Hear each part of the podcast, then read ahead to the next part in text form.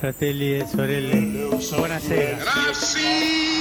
Luterilaisuus ei näy Bismillahirrahmanirrahim. päältä päin kovin paljon. In the name of God. Taantuma on nuorempia perheitä. Selittelemättä I do not heed. It is this unseen power Katolisessa kirkossa Suomessa on varsin hankala tilanne. Siltä puuttuu piispa, isä Teemu Sipon jäätyä eläkkeelle viime toukokuussa. Koska katolisessa kirkossa ei järjestä piispan vaalia, vaatii prosessi Vatikaanin apua. Taivas yksin tietää, koska seuraava piispa nimitetään. Globaalisti katolinen kirkko elää myöskin mielenkiintoisia aikoja. Paavi Franciskusta pidetään uudistusmielisenä paavina, mutta hänen valtakauttaan leimaa harvinainen tilanne, sillä kirkolla on tavallaan kaksi paavia. Paavi Benediktus 16 on eläkkeelle jäänyt paavi, joka myöskin näyttää ottavan edelleen kantaa asioihin. Mikä on Benediktuksen rooli emerituspaavina? Jakautuvatko katolilaiset sen mukaan, kumman paavin linja heitä miellyttää? Konservatiivisemman Benediktuksen vai progressiivisemman Franciskuksen?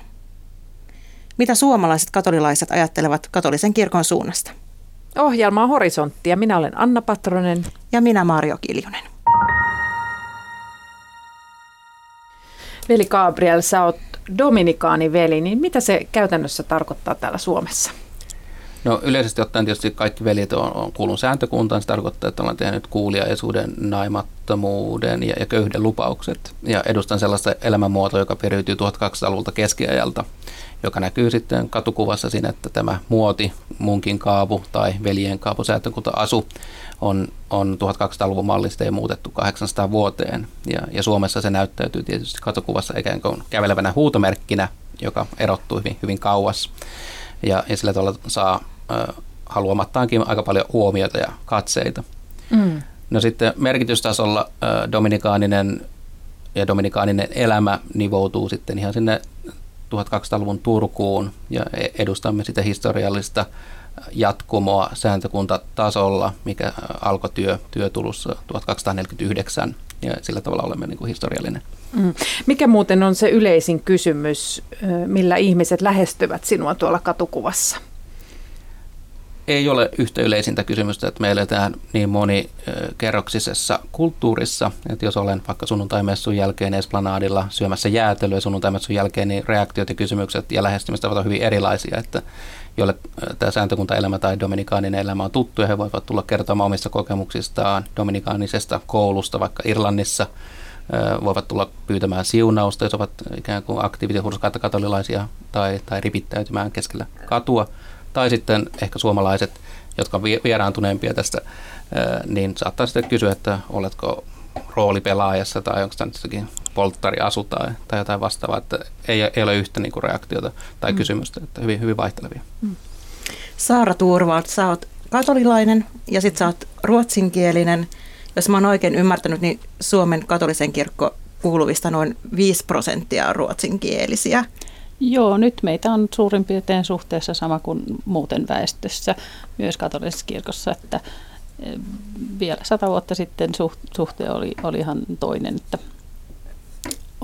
oli todennäköisempää, että ruotsinkielinen oli katolilainen kuin suomenkielinen, mutta nyt se maailma muuttuu. Koet sä jonkinlaista vähemmistöstressiä, kun olet vähemmistössä ja vähemmistön vähemmistössä? En mielestäni, koska mä en tiedä minkälaista on, on olla mitään muuta kuin vähemmistöä, mutta ehkä siinä on se, että mä sitten yritän, kun mä muuten vaan katson, että mikä sunnuntaimessu sopii mun aikatauluun, niin kun Helsingissä on kaksi kertaa kuukaudessa ruotsinkielinen messu sunnuntaina, niin mä yritän kuitenkin järjestää ohjelmani niin, että mä menen siihen messuun enkä johonkin muuhun. Onko sellaisia tilanteita, missä sä tunnet olevasi enemmistössä? No Roomassa, jos menee messuun, niin siellä sitten Pietarin aukiolla on paljon ihmisiä ja tietää, että kyllä tällaista on olla enemmistössä, mutta mulle se on aina vain hetkittäistä. Mm. No Emil Anton, sä oot syntynyt perheeseen, jossa äiti oli luterilainen ja isä katolilainen, niin millaista on ollut elää kahden kirkkokunnan välissä? Itse olet katolilainen. Joo, no kyllä se varmaan lapsuudessa oli aika niin kuin, tavallista, että ei siinä sen kummemmin huomannut isompia eroja sitten vanhempana ja opiskeluaikana niin tosi rikastuttavaa, että on saanut molemmilta puolilta paljon vaikutteita ja ystäviä ja kontakteja ja, jonkinnäköistä tämmöistä synteesiä yrittänyt rakentaa sitten omassa elämässä, ajattelussa ja persoonassa. Mm. Hei, puhutaan sitten äh, globaalisti katolisen kirkon tilasta. Sillä on omassa historiassaan erikoinen tilanne. Sillä on kaksi paavia, sillä paavi Benediktus on eläkkeelle jäänyt paavi, kun taas paavi Franciscus on virkaa tekevä paavi. Niin Emil, sä oot väitellyt äh, Josef Ratzingerin, eli Paavi Benediktuksen uskontoteologiasta ja tunnet tämän emerituspaavinkin varsin hyvin, niin miten ainutlaatuinen tilanne tämä on katolisen kirkon tilassa, että on kaksi, kaksi vähän niin kuin kaksi paavia?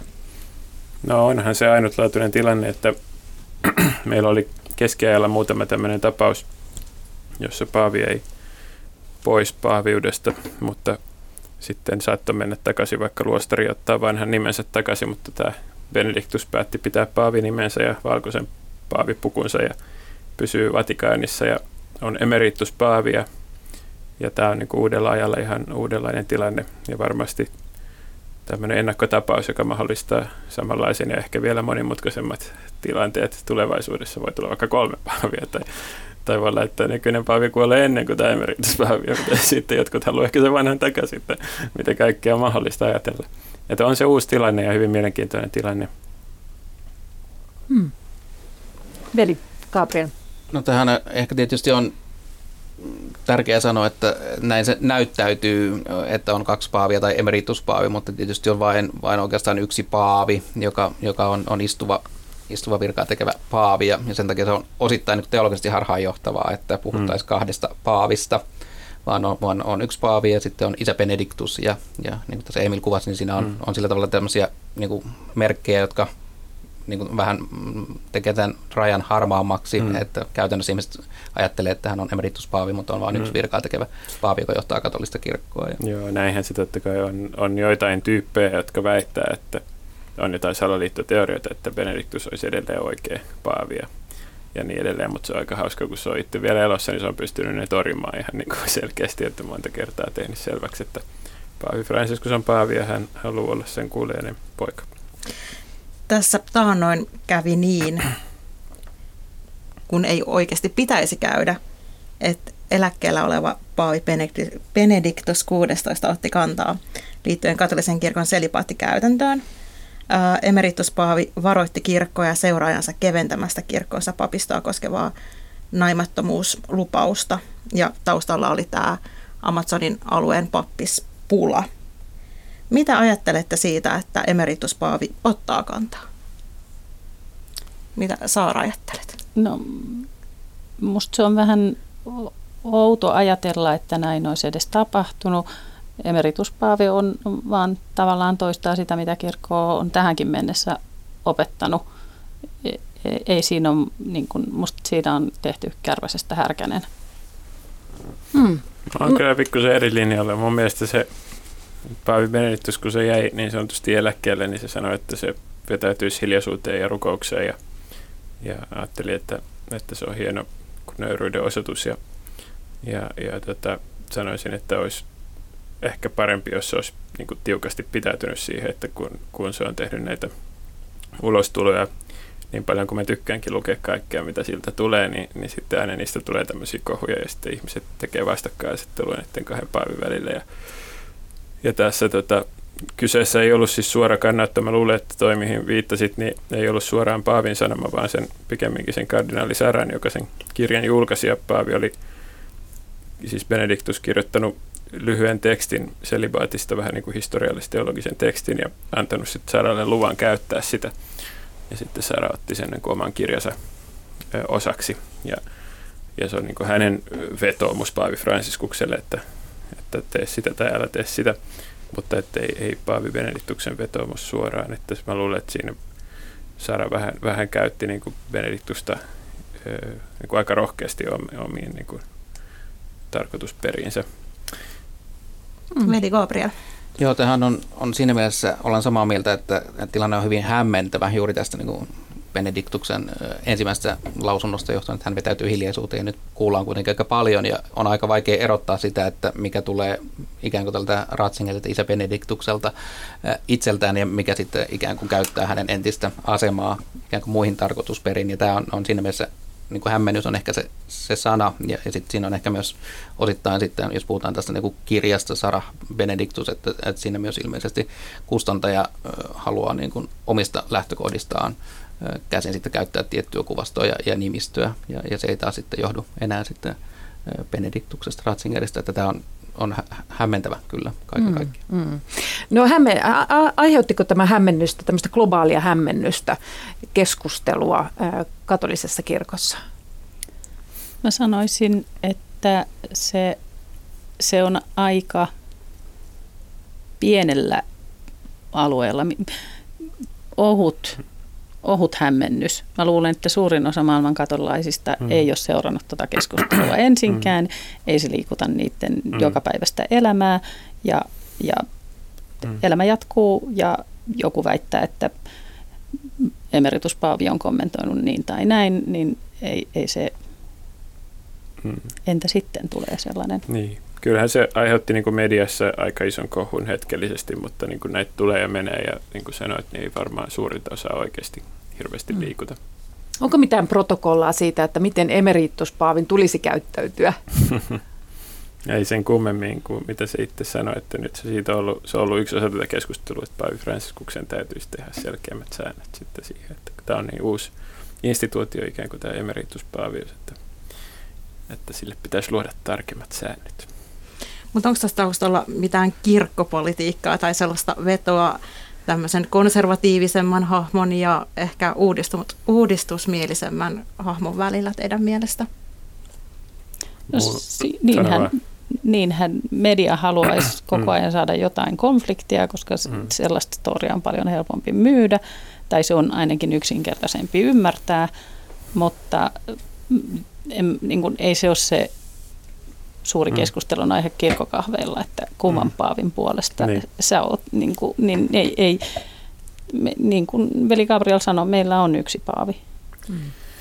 Niin, ja tämä median tai modernin maailman ehkä hermeneutiikka, eli siis tämmöinen niin tulkinta, teoria tai avain tai lähtökohta, millä tarkastellaan kirkkoa, niin se on usein tämmöinen poliittinen, just niin konservatiivi vastaan liberaali, mutta se ei ole kirkon sisäinen niin kuin käsiteapparaatti, jos luetaan vaikka varhaisen kirkon tekstejä, miten kirkossa on keskusteltu pitkin vuosisatoja, niin ei siellä ole tällaista, niin kuin, että kuka on konservatiivi ja kuka on liberaali, on ihan vieraita sanoja niin kuin kirkon itseymmärrykselle.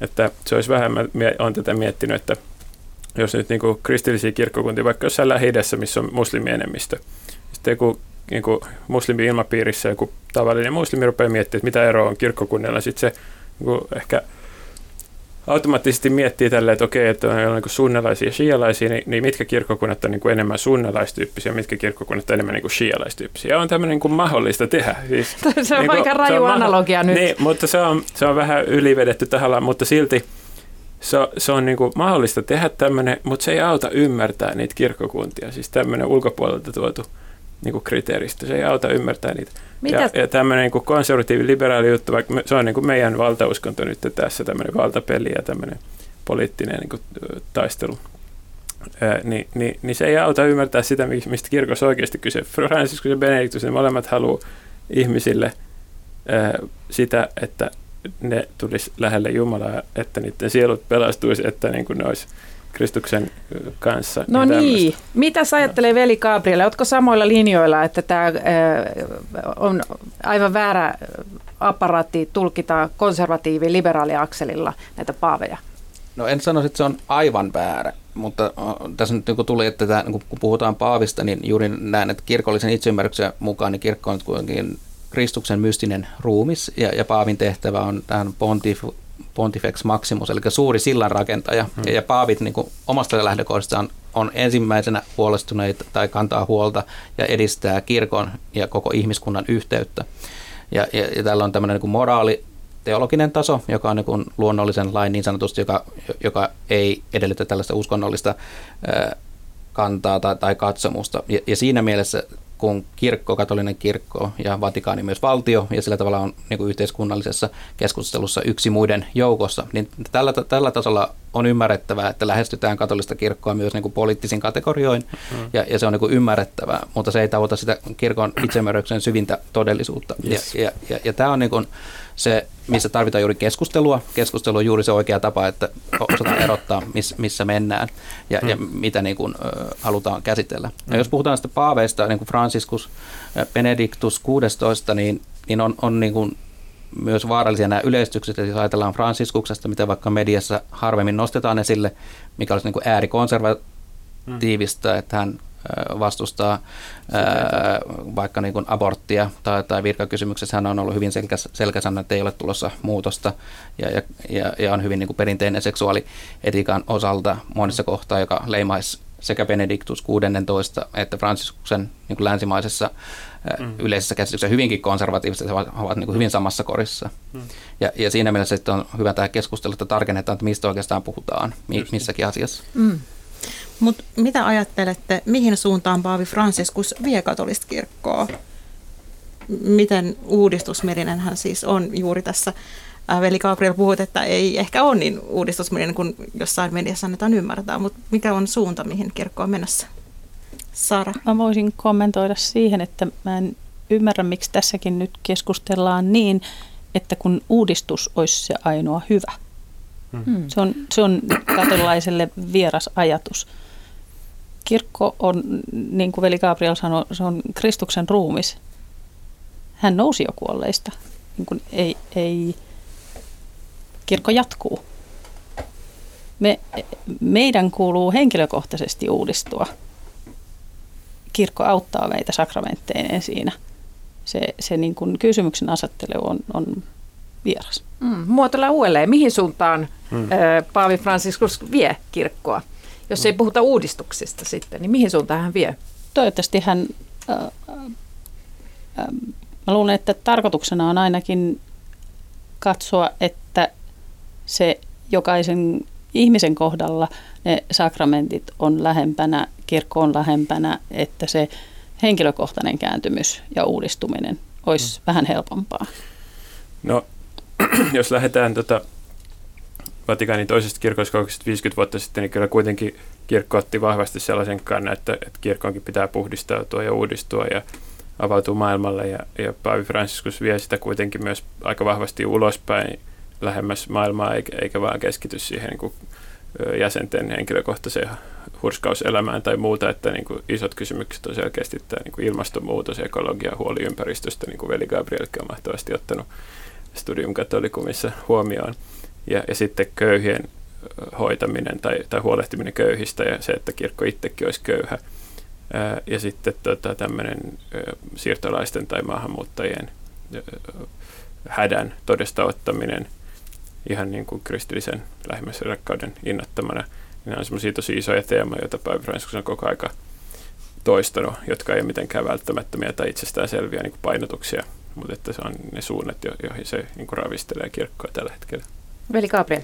Joo, ja tähän ehkä halusin vielä täydentää sen verran, että, että tavallaan tietysti osa meidän niin kulttuurista haluaa nostaa nämä yksilöt, mutta Paavihan ei ole tietysti, vaikka hän tietyssä mielessä on niin kuin monarkki, mutta katolinen kirkko itseymmärrykseen kuitenkin kuuluu, että kirkko on, on yhteisö ja on sensus fidelium, uskovien yhteinen taju ja, ja piispat, eli Paavihan ei yksin tavallaan kuitenkaan tee mitään, vaan yhdessä koko kirkon kanssa, rukoilevan kirkon messua ja sakramentaalista elämää viettävän kirkon kanssa. Että Paavihan ei sinänsä, hän, hän toki hänellä on se oma auktoriteettinsa, mutta hän ei tietysti yksin mene mihinkään. Ja, ja tämän halusin tuoda esiin, että kirkko on, on niin kuin koko, kokonainen niin pyhivaltien joukko, jossa Paavi tietysti on, on monella tapaa suunnan näyttäjä, mutta hän ei ole kuitenkaan tämmöinen irrallinen yksin, yksin valtias, että hän, hän on kuitenkin koko aika rukouksessa koko kirkon kanssa edistyy. Ja, ja se, mitä tietysti Franciscus edellä mainittujen lisäksi, niin voisi nostaa tietysti jo hänen oma valintansa, että hän tulee Euroopan ulkopuolelta globaalista maailmasta uudesta perspektiivistä katolisen kirkon näkökulmasta, niin se, mitä hän on tehnyt ja, ja tekee aktiivisesti vaikka kardinaali-nimityksissä, niin se koko aika monipuolistuu mm. ja tulee globaalimmaksi. Ja, ja tällaisesta ehkä eurosentrisyydestä mm. hän, hän on niin kuin, hyvin voimakkaasti omilla mm. toimillaan monipuolistanut kirkon kasvoja. Ja sitten toinen juttu on tämä someaika, että kun nyt jokainen pystyy niin nopeasti seuraamaan, mitä tapahtuu maailmassa ja uutisia tulee koko aika. Jos vähänkin seuraa, niin kirkon huipulta ihan jokaisen rivijäsenen tietoisuuteen niin kuin hetkessä. Niin kyllä se, mitä Paavi henkilönä tekee tai päättää sanoa tai tehdä, niin si- sillä on paljon isompi vaikutus tosi paljon nopeammin ja tosi paljon laajemmalle kuin aikaisemmin. Että, että ennen se oli niin kuin, Paavi oli kauempana ja, ja kun vähemmän siitä kuuluu ja niin edelleen, mutta nyt se on mitä tahansa se päättää tehdä joka päivä, siitä melkein tulee uutisia ja se, kyllä se enemmän korostuu myös se, että mitä Paavi niin tekee, niin se vaikuttaa koko kirkkoon. Mm, Paavihan ei muuten itse seuraa Twitterissä ketään, mutta häntä ja, seurataan, niin. että tämä on hyvä valinta, tämmöinen linjaveto. Mutta miten Saara sinä äh, ajattelet, jos ajattelet äh, Paavi Fransiskuksen aikakautta, niin äh, äh, miten tavallisen rivikatolilaisen elämään vaikuttaa hänen kannanottonsa? Mä just mietin sitä, kun, kun Emil sanoi, että joka päivä ja tulee koko ajan uutisia. Niin mä luulen, että me, jotka aktiivisesti seurataan katolista mediaa, mm. niin se näyttää tuolta. Mm. Mutta mä luulen, että kauhean moni mm. ei kyllä seuraa. Ja, ja vaikka ehkä joskus on napsauttanutkin sitä Twitterissä, että mm. seuraan Paavia, niin jos mm. ei ole Twitterissä aktiivisesti, niin menee nekin mm. twiitit ohi. Et, että mä luulen, että joskus tuntuu että me unohdetaan se tavallinen elämä, joka ei ole koko ajan paavissa kiinni. Mm. Mm. Mä luulen, että monet katolaiset, toivottavasti kaikki, mutta tuskin mm. kaikki, rukoilee päivittäin paavin puolesta. Mutta se on ihan toinen asia kuin mm. kytätä Twitteriä tai seurata koko ajan, mitä jossain mediassa niin, sanotaan. Niin, onhan se selvä, että tietysti vähemmistö oikeasti lukee sen jotain puheita tai saarnoja ja niin edelleen. Että. Mm että, tota, mm. Ja hyvin pinnalliseksi jää median kautta monien niin käsityksiä ja tiedot siitä. Veli Gabriel. Niin sen takiahan tarvitaan ilmeisesti vielä myös meitä pappeja, että me niin. voidaan niin, sitten myös siis saarnata kyllä, ihmisiä kyllä. kaikkia tarvitse itse seurata, vaan meidän siis tehtävä on tietysti yrittää. Ruohonjuuritasollahan se on just näin, että se oma pappi on se, joka loppujen lopuksi on se, jota kuullaan ja jolta opitaan asiat ja näin. Että. Niin, ja joka välittää sen niin. Paavin viestin jos, jos välittää. Niin. niin. Maailma muuttuu tosi nopeasti. Muuttuuko Paavi-instituutio maailman mukana vai pysyykö se muuttumattomana? Pakkohan sen on muuttua. Kyllä se muuttuu, joo, totta kai. Nytkin jo, niin kuin puhuttu, on tämä emerituspaavi-instituutio syntynyt meidän aikana. Ja Suomi on tehnyt siitä uudella lailla niin ajassa olevan ja näkyvän, että. Merkittäviä muutoksia meidän aikana. Niin, kyllä nämä niin kuin ulkoiset muodot ja, ja tavat toki, toki muuttuu, ja että ei ole kuitenkaan kovin montaa kymmentä vuotta, kun Paavi on edes lähtenyt Vatikaanista liikkeelle niin. matkustelemaan ja pitää televisiopuheita näin pois. Tämä on kaikki niin kuin ajassa olemissa, mutta toisaalta sitten tietysti se ydin säilyy siellä, että on, on yksi mm. Paavi ja näkyvä ykseyden merkki, joka on yksi ja, ja, ja se ei, ei varmasti tule, tule muuttumaan. Ja, ja toisaalta niin kuin vähän paradoksaalisesti tämä on myös korostunut tässä ajassa Paavin niin kuin merkitys juuri mm. tänä näkyvänä yksilöiden merkkinä tässä niin kuin mm. informaatiokohinan aikana ja, ja siinä mielessä se pysyy kuitenkin muuttumattomana. Mm. Hei, otetaan tässä kohtaa loikka ajassa nyt taaksepäin reilusti. Yes. The baby. Tässä Paavi lähti tapaamaan kadun vierustalle tulleita turkulaisia. Meidän on vähän vaikea nähdä, mitä siellä tapahtuu. Niin kun ymmärrätte, turvallisuusjärjestelyt ovat tiukat.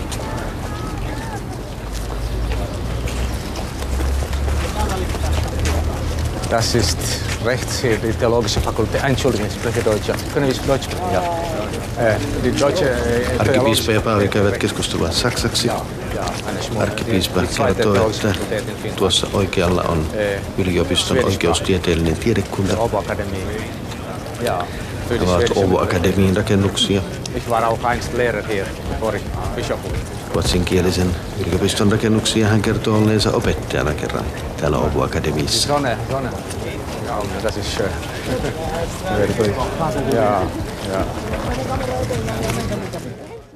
Tässä oli tämmöinen kuulokuva vuodelta 1989, noin 30 vuotta sitten siis. Paavi Johannes Paavali toinen kävi Suomessa ja tässä hän oli silloin luterilaisen kirkon arkkipiispan Jon Wikströmin seurassa ja Tämä vierailu löytyy muuten Ylen, Ylen elävästä arkistosta, jos joku haluaa sitä vähän vilkaista. Ja Ja tuon vuoden jälkeen, tuon 80, vuoden 89 vuoden jälkeen Paavi ei olekaan käynyt sitten Suomessa. Niin, niin tätä, tässä me ollaan nyt aika niin. nuoria tässä kaikki, kaikki, mutta onko mitään muistikuvaa tästä tapahtumasta? Mä muistan, että Paavin auto meni about kahden metrin päästä ohi siinä ihan Pyhän Henrikin katedraalin vieressä. Hän oli todennäköisesti silloin menossa piispan taloon tehtaan katua pitkin. Mm, itse et ollut vielä silloin katolilainen. En, en, ei ollut kastettu vielä, niin, mutta muistan, että läheltä liippas. Mä olin kolmevuotias ja muistan hämärästi telkkarin ja isäni taisi käydä siellä messussa. Mm. Kyllä, se oli iso juttu ja ensimmäinen ainoa kerta toistaiseksi, kun Paavi on käynyt Suomessa, mutta on nyt Franciscus käynyt kuitenkin Tallinnassa ja sitten Ruotsissa, että läheltä liipannut kaksi kertaa ja suomalaiset ekumeeniset delegaatiot käy kuitenkin joka vuosi Paaviluina Roomassa, että se on myös sellainen etuoikeus, mitä muilla mailla ei edes ole, että silleen aika läheinen kuitenkin. Mutta onko toiveessa, että Paavi tulisi Suomessakin käymään jälleen jossakin kohtaa? Toki. Onko se mahdollista tai todennäköistä?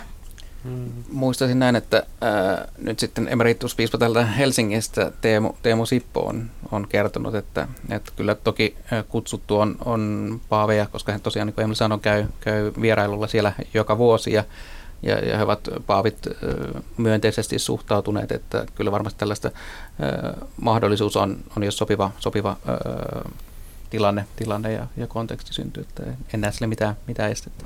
Mutta ei varmaan ihan prioriteettilistan kärjessä, kun se on kuitenkin ollut Ruotsissa ja Virossa jo ja sitten maailmassa aika monta paikkaa, jossa se haluaisi käydä ennen, ennen Suomea. Että se Täällä Suomessa katolilaisuus kiinnostaa yllättäviä piirejä. Ei ole yksi tai kaksi luterilaista, ehkäpä sieltä konservatiivisen puolen edustajaa, jotka ovat kääntyneet katolilaisiksi mistä tämä kertoo tai mistä tämä johtuu? Mitä ajattelette?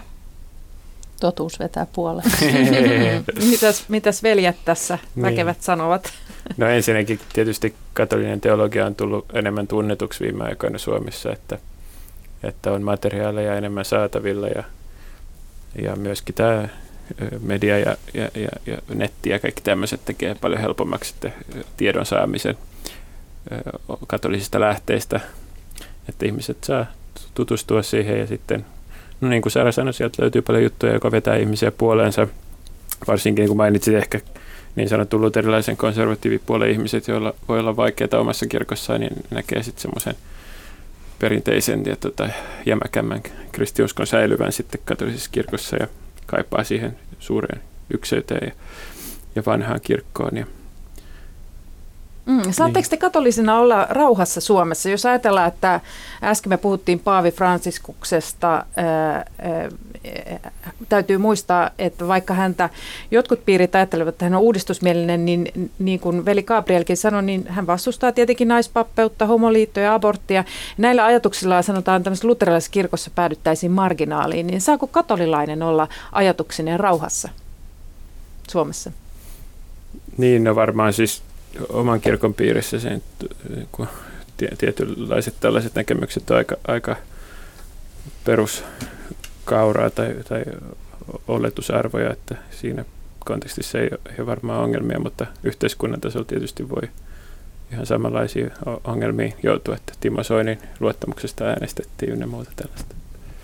Niin kyllä tässä mun käsitys justiinsa se, että mikä niin katolisen kirkon profiili, mikä liittyy ehkä siihen, että minkä takia sitten on, on kiinnostusta myös jo, joillakin liittyä siihen Suomessa, niin, niin perustuu osittain siihen, että, että yhteiskunta ympärillä muuttuu ja, ja niin arvomaailmat eriytyy e, enenevässä määrin. Mm. Ja, ja, ja toisaalta katsoisin, että meillä on, on enemmän tämmöinen niin kuin sananvapaus ja monikulttuurisuus, että enemmän ihmiset sanoo, että okei, toi voi olla niin kuin sun mielipiteesi ja, ja hyväksytään enemmän erilaisia mielipiteitä sen niin kuin individuaalisesta lähtökohdasta käsin. Mutta sitten toisaalta, toisaalta on sitten tämmöinen kuitenkin vielä Suomessa ehkä tämmöinen arvo, jotenkin konsensusajattelu, että kaikkien pitäisi olla jotenkin asioista samaa mieltä ja, ja siinä on jotain tällaista niin kuin ehkä vielä niin kuin kehitysvaiheessa olevaa, että aidosti mm. hyväksytään niin kuin erilaisia mielipiteitä ja, ja käytänteitä monissa, erityisesti mm. vaikka niin kuin etiikan kysymyksen alueella, minkälaista sitten tavallaan keskustelukulttuuria tai, tai suhtautumista ei vaikka, vaikka sitten vanhoissa suuremmissa maissa ole, että on totuttu jo, jo siihen, että ollaan niin kuin keskenään ristiriitaisia ää, mielipiteitä ja elämäntapoja omaavia, eikä, eikä siitä tule niin suurta kohua välttämättä, että, että Suomi on tässä ehkä vähän niin kuin eri, eri niin kuin asemassa, puhumattakaan sitten suhteessa muihin uskontoihin ja näin edelleen. Katolisella kirkolla ei tällä hetkellä Suomessa piispaa. Miten hankala tilanne se on, Saara? Mitä ajattelet? Se on surullista. Se tietenkin tarkoittaa sitä, että vahvistuksen sakramentin antaa joku muu. Nyt meillä on edelleen toimiva emerituspiispa, joka pystyy viettämään messuja ja on selvästi virkeämmän oloinen kuin silloin, kun häntä painoi koko se piispuuden viran vastuu, mutta äm, se, on, se on puute. Tuoli on tyhjä ja se on ikävä. Odotetaan jännityksellä ja no, hartaasti uutta piispaa. Hmm. Palaten siihen, mitä puhuttiin aiemmin Paavista, että kuitenkaan tavallisen katolilaisen elämään ei hirveästi vaikuta, niin sanoisin, että tässä on sikäli myös sama, että että ei se piispan puuttuminen loppujen lopuksi näy kuitenkaan joka päivässä elämässä hirveästi. Että. Joo, siis Teemu Sippo jäi eläkkeelle vuosi sitten toukokuussa muistaakseni ja, ja tästä saakka siis on, on kirkossa eletty ilman piispaa. Minkälainen protokolla tässä täytyy käydä, jotta kirkolla on Suomessa jälleen paimen ää, piispavaaleja ei ole? Niin, Paavihan nimittää tietysti piispat ja, ja siinä sitten on, on ne proseduurit, että kuullaan kirkkokansaa, papistoa ja apostolinen nuntius sitten tuota, ja, ja Vatikaanissa on sitten että on piispojen kongregaatio, joka, joka sitten muodostaa tämän esi, niin sanotun esi, esittelylistan Paaville ja, ja Paavi sen ratkaisun sitten tekee, että, et, ja, ja se voi kestää vuodesta useampaan vuoteen riippuen paikallisesta tilanteesta ja, ja sitä on siinä mielessä vaikea, vaikea sen enempää tai itse en ainakaan osaa, osaa arvioida. Että, että, että monenneksi pääset sillä listalla. No sitä on vaikea arvioida, mutta myöskään sitä, että milloin, milloin se mahdollisesti tulee ja, ja muutenkaan niin. en tätä prosessia sisältäpäin muuten tunne. Onko tällaisia spekulaatioita, että kenestä seuraava, seuraava piispa? No, Käydäänkö kirkon sisällä tämmöistä? Inhimillinen juttu, että kaikkihan sitä nyt vähän, tai no kaikkia kaikki, mutta normaalia, että sitä mietitään ja on listoja kiertänyt jopa allekirjoitettavaksi seurakuntasalissa ja näin, että tokihan sitä ihan inhimillisesti ihmiset miettii. Onko Saara sinulla jo suosikki? No, mä, mä, kirjoitin, mä kirjoitin itse Nuntiukselle heti silloin, kun, kun uutinen oli tullut, että jos ei me saada sellaista, joka osaa suomea, mikä on jo aika epätodennäköistä, koska se, niitä vaihtoehtoja on niin vähän, niin saataisiko edes sellainen, joka osaa ruotsia, niin ymmärtää sentään maan lakeja pystyy mm. lukemaan, ne on vielä olemassa myös ruotsiksi, niin se helpottaisi jotenkin tätä jalkautumista tänne. No niin, nyt se on sanottu ääneen myös radiossa ja, ja kiitos, kiitos Emil, Anton, Veli Gabriel ja Saara Turvalts. Sitten mennään virsirunouden maailmaan. Pekka Kivekäs on mies, jonka virsiä ja käännöksiä on löydettävissä kaikista viime vuosikymmenten luterilaisista suomalaisista virsikirjoista. Hän on toiminut aktiivisesti latinankielisten hymnien kääntämisessä suomeksi sekä edistänyt keskiaikaista lauluperinnettä. Ainutlaatuisella otteellaan hän on ottanut kantaa yhteiskunnallisiin asioihin virsien kautta. Kivekäs sai vastikään luterilaisen kirkon kulttuuripalkinnon. Ja nyt hän kertoo kaikille aloittelijoille kullanarvoiset lukuvinkit siitä, miten opetella hyväksi laulurunoilijaksi. Mä luin Parnasso-lehdestä jonkin artikkelin Lauri Viidasta. Ja Lauri Viita ensimmäisenä suomalaisena lyyrikkona osasi kirjoittaa – virren teksti, ei kun runon teksti niin, että siinä ei ole lyhenteitä eikä pidenteitä, eikä siinä ole heittomerkkejä, vaan ihan normaalia suomen kieltä, kuin sitä puhuttaisiin, mutta se koko ajan kulkee runon rytmissä. Sitten paljon paljon myöhemmin, kymmeniä vuosia myöhemmin kuuntelin Tarlena Sammalkorven kokoama ohjelma. Hän oli erikseen haastatellut meidän runoilijoita Juise Leskistä, Juhavat Vainiota ja Veksi Salmea, Jokaiseltahan oli erikseen kysynyt niin, että ne kaverit ei tienneet mitään toisistaan. Miten olet oppinut kirjoittamaan noin säntillistä runoa? Kaikki kolme vastasivat. Olen lukenut Unto Kupiaisen lyhyen runousopin ja Lauri Viidan tekstejä. okay. Se oli kyllä huvittavaa. Ja sitten mä itse hankin sen Unto Kupiaisen lyhyen runousopin ihan huvikseni katsoakseni, minkälainen se on. Se on ihan pieni vihkonen, mutta siitä kyllä, jos haluaa opetella kirjoittamaan runoja kunnolla, siis tämmöistä laulurunoutta, siitä saa kaikki pohjatiedot. Tämä oli nyt kullanarvoinen vinkki. Se on kullanarvoinen vinkki. Se on, en tiedä, joo, joo, Unto Kupiaisen lyhyt runousoppi on Jyväskylän yliopiston nettisivuilla. Mm. Pekka Kivekäs, sä olet sanonut, että virret ovat aina yhteiskunnallisia, niin mitä tarkoitat tällä? Tarkoitan sitä, että, että virret eivät koskaan synny yhteiskunnallisessa tyhjiössä. Ne heijastavat oman aikansa yhteiskunnallisia oloja. Joko ne, jos karkeasti sanoa, niin joko ne on vallanpitäjien puolella tai sitten ne on vallanpitäjä kriittisiä. Suomen kirjakieli syntyi kuninkaan tarpeita varten. Kukaan, kukaan suomalainen ei olisi tarvinnut Suomessa selviytyäkseen mitään kirjakieltä, mutta kirjakieli luotiin siksi, että kuninkaan, kuninkaan ö, tiedot, komen, päätökset ja, ja lait tulivat selviksi kaikille suomalaisille. Ne ilmaistiin suurin piirtein samanlaisella kielellä. Voisiko virrississä olla samanlaisesta asiasta kysymys? Virret ovat olleet hallitsijan puolella, kun virsikirjan nimilehdellä lukee, että kuninkaan käskystä toimitettu. Meidän ensimmäisten virsikirjojen Jakobus Finnon, Hemiki Maskulaisen ja vielä 1701 virsikirja ainakin oli tämmöisiä. Ja sitten jos katsoo 1886 virsikirjaa, niin sitä voi hyvin sanoa fenomaanien virsikirjaksi, koska aloitteen tekivät Snellman, Lönnruut ja Yrjö Koskinen. Yksikään kirkonmies ei sitä tehnyt. No mihin nämä fenomaanit pyrkivät? Ne pyrkivät valtaan. Semmoinen Hesarin teatteriarvostelija kuin Maria Säkö kirjoitti kerran jossakin teatteriarvostelussa, tai käytti tämmöistä sanontaa kuin kieleen koverrettu valta. Ja se on musta oivallinen avain myös virsikirjan teksteihin. Sinä olet tehnyt virsitekstejä, jotka on yhteiskunnallisesti kantaottavia, niin Miten ne on otettu vastaan, kritiikki, virsikritiikki? Kyllä ne mun mielestä pää, pääosiltaan on otettu myönteisesti vastaan, mutta semmoinen mielenkiintoinen piirre on kyllä yhdestä virrestä 175 se, seurakuntakoolla on, tai miten se nyt alkaakaan, mä enää muista.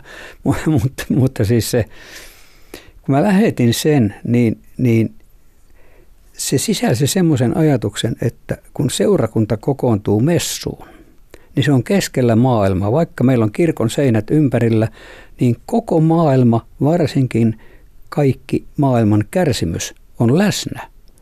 Voisi ajatella, että jopa kun mennään ehtoollispöytään, niin joka rakosesta työntyy näkymätön köyhän käsi samoille osille. Et kun kokoonnutaan messuun, niin se ei ole mikään viihdetilaisuus, vaan se on ehkä – enemminkin valmistautumista palvelemaan maailman sorrettuja ja köyhiä. Siinä virres oli monta kertaa sana läsnä. Läsnä ja tässä. Eli mä yritin kuvata, että, että kun me istutaan kirkon penkiin, niin vieressä istuu näkymättömänä joku maailman sorrettu, köyhä, kärsivä ihminen. Ja me ollaan niitä varten koolla. Sitten kun lähdetään kirkosta, niin liturgia jatkuu diakoniana – se oli, se oli jännä, että virsikirjakomitea johdonmukaisesti karsi siitä virrestä nämä läsnä ja tässä sanat. Ihan kaikki. Siitä tulee samanlainen mielikuva kuin joku aamulehti irvisteli, kun Esko Ahosta tuli pääministeri, niin, niin aamulehdessä luki, että Tultuaan pääministeriksi Esko Aho teki ensimmäisen maakuntamatkansa Helsingin Kontulaan. Siellä hänelle esiteltiin köyhä – niin sitten virressä tuli samanlainen, että me ollaan tämmöinen hyvinvoiva seurakunta, jolle Jeesus käy näyttämässä, niin kuin nyppii pinseteillä maailmasta, että kattokaa tämmöisiäkin köyhiä, sorrettuja, päähänpotkuttuja, sotiin kuolevia on olemassa. Mutta ei olla samaa joukkoa. Ja, ja tällä läsnä ja tässä sanoilla mä yritin saada aika elämyksen, että me ei olla yksin. Meidän ympärillä on koko ajan tämä kärsivä maailma. Ihan niin kuin Kristuksen risti seisoo keskellä maailmaa paljalla Kolkatan kalliolla eikä, eikä minkään seinien sisällä.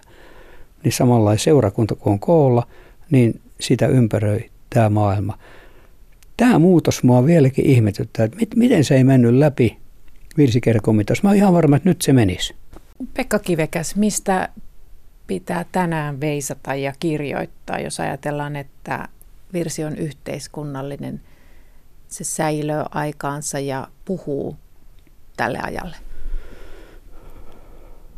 Kyllä nämä asiat on joka päivä telkkarissa ja radiossa kuultavia, jos haluaa kuunnella.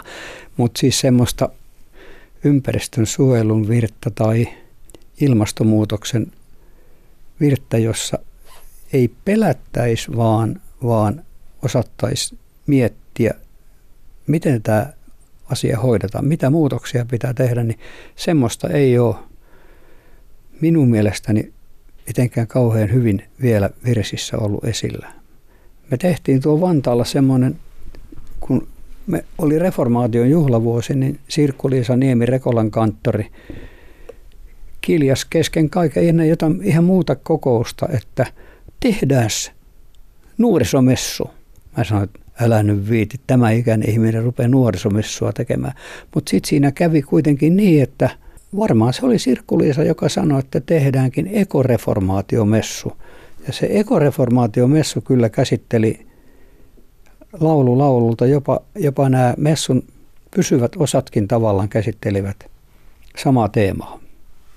Ja se lähti semmoisesta uutisesta, minkä mä luin, tai pienestä jyrsijästä jostakin, jossakin Etelämeren saarilla, jonka viimeinen elävä edustaja hukkui, siis kuoli sukupuuttoon sen takia, että vesi nousi. Ja tästä, tästä tarinasta lähdettiin sitten kehittämään koko tämä messu.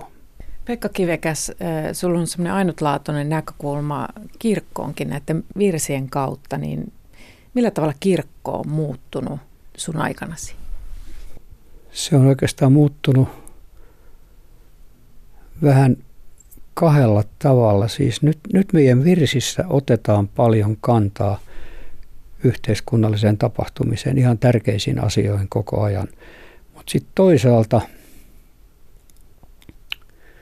kirkko on ikään kuin ajautunut yhä kauemmas tavallisten ihmisten arkipäiväisistä asioista. Kristittynä eläminen on osallistumista Jumalan kärsimyksiin.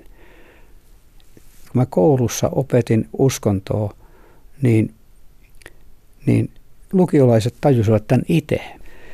Yksi poika, joka tuli bussilla kouluun, sanoi, että mun viereen tuli tänään bussissa semmoinen kaveri, joka oli pikkusen kännissä, mutta ei mitenkään paljon. Mutta sitten se rupesi kertomaan mulle kaiken maailman elämän huoliaan. Mä siirryin siitä pois. Läksinkö mä pois Jeesuksen luota? Mä sanoin, että voi olla, että näin kävi. Mutta siis, mut siis tämä, tämä tota, Jumalan, Jumalan ymmärtäminen näin, että hän lähestyy meitä pienissä, vaivaisissa, kärsivissä ihmisissä, jotka pyytävät apua, voisi olla tämmöinen avain meidänkin kirkolle. Tämä ohjelma oli Horisontti. Sen voi kuunnella myös Yle Areenasta, milloin ja missä vaan, vaikka Vatikaanissa.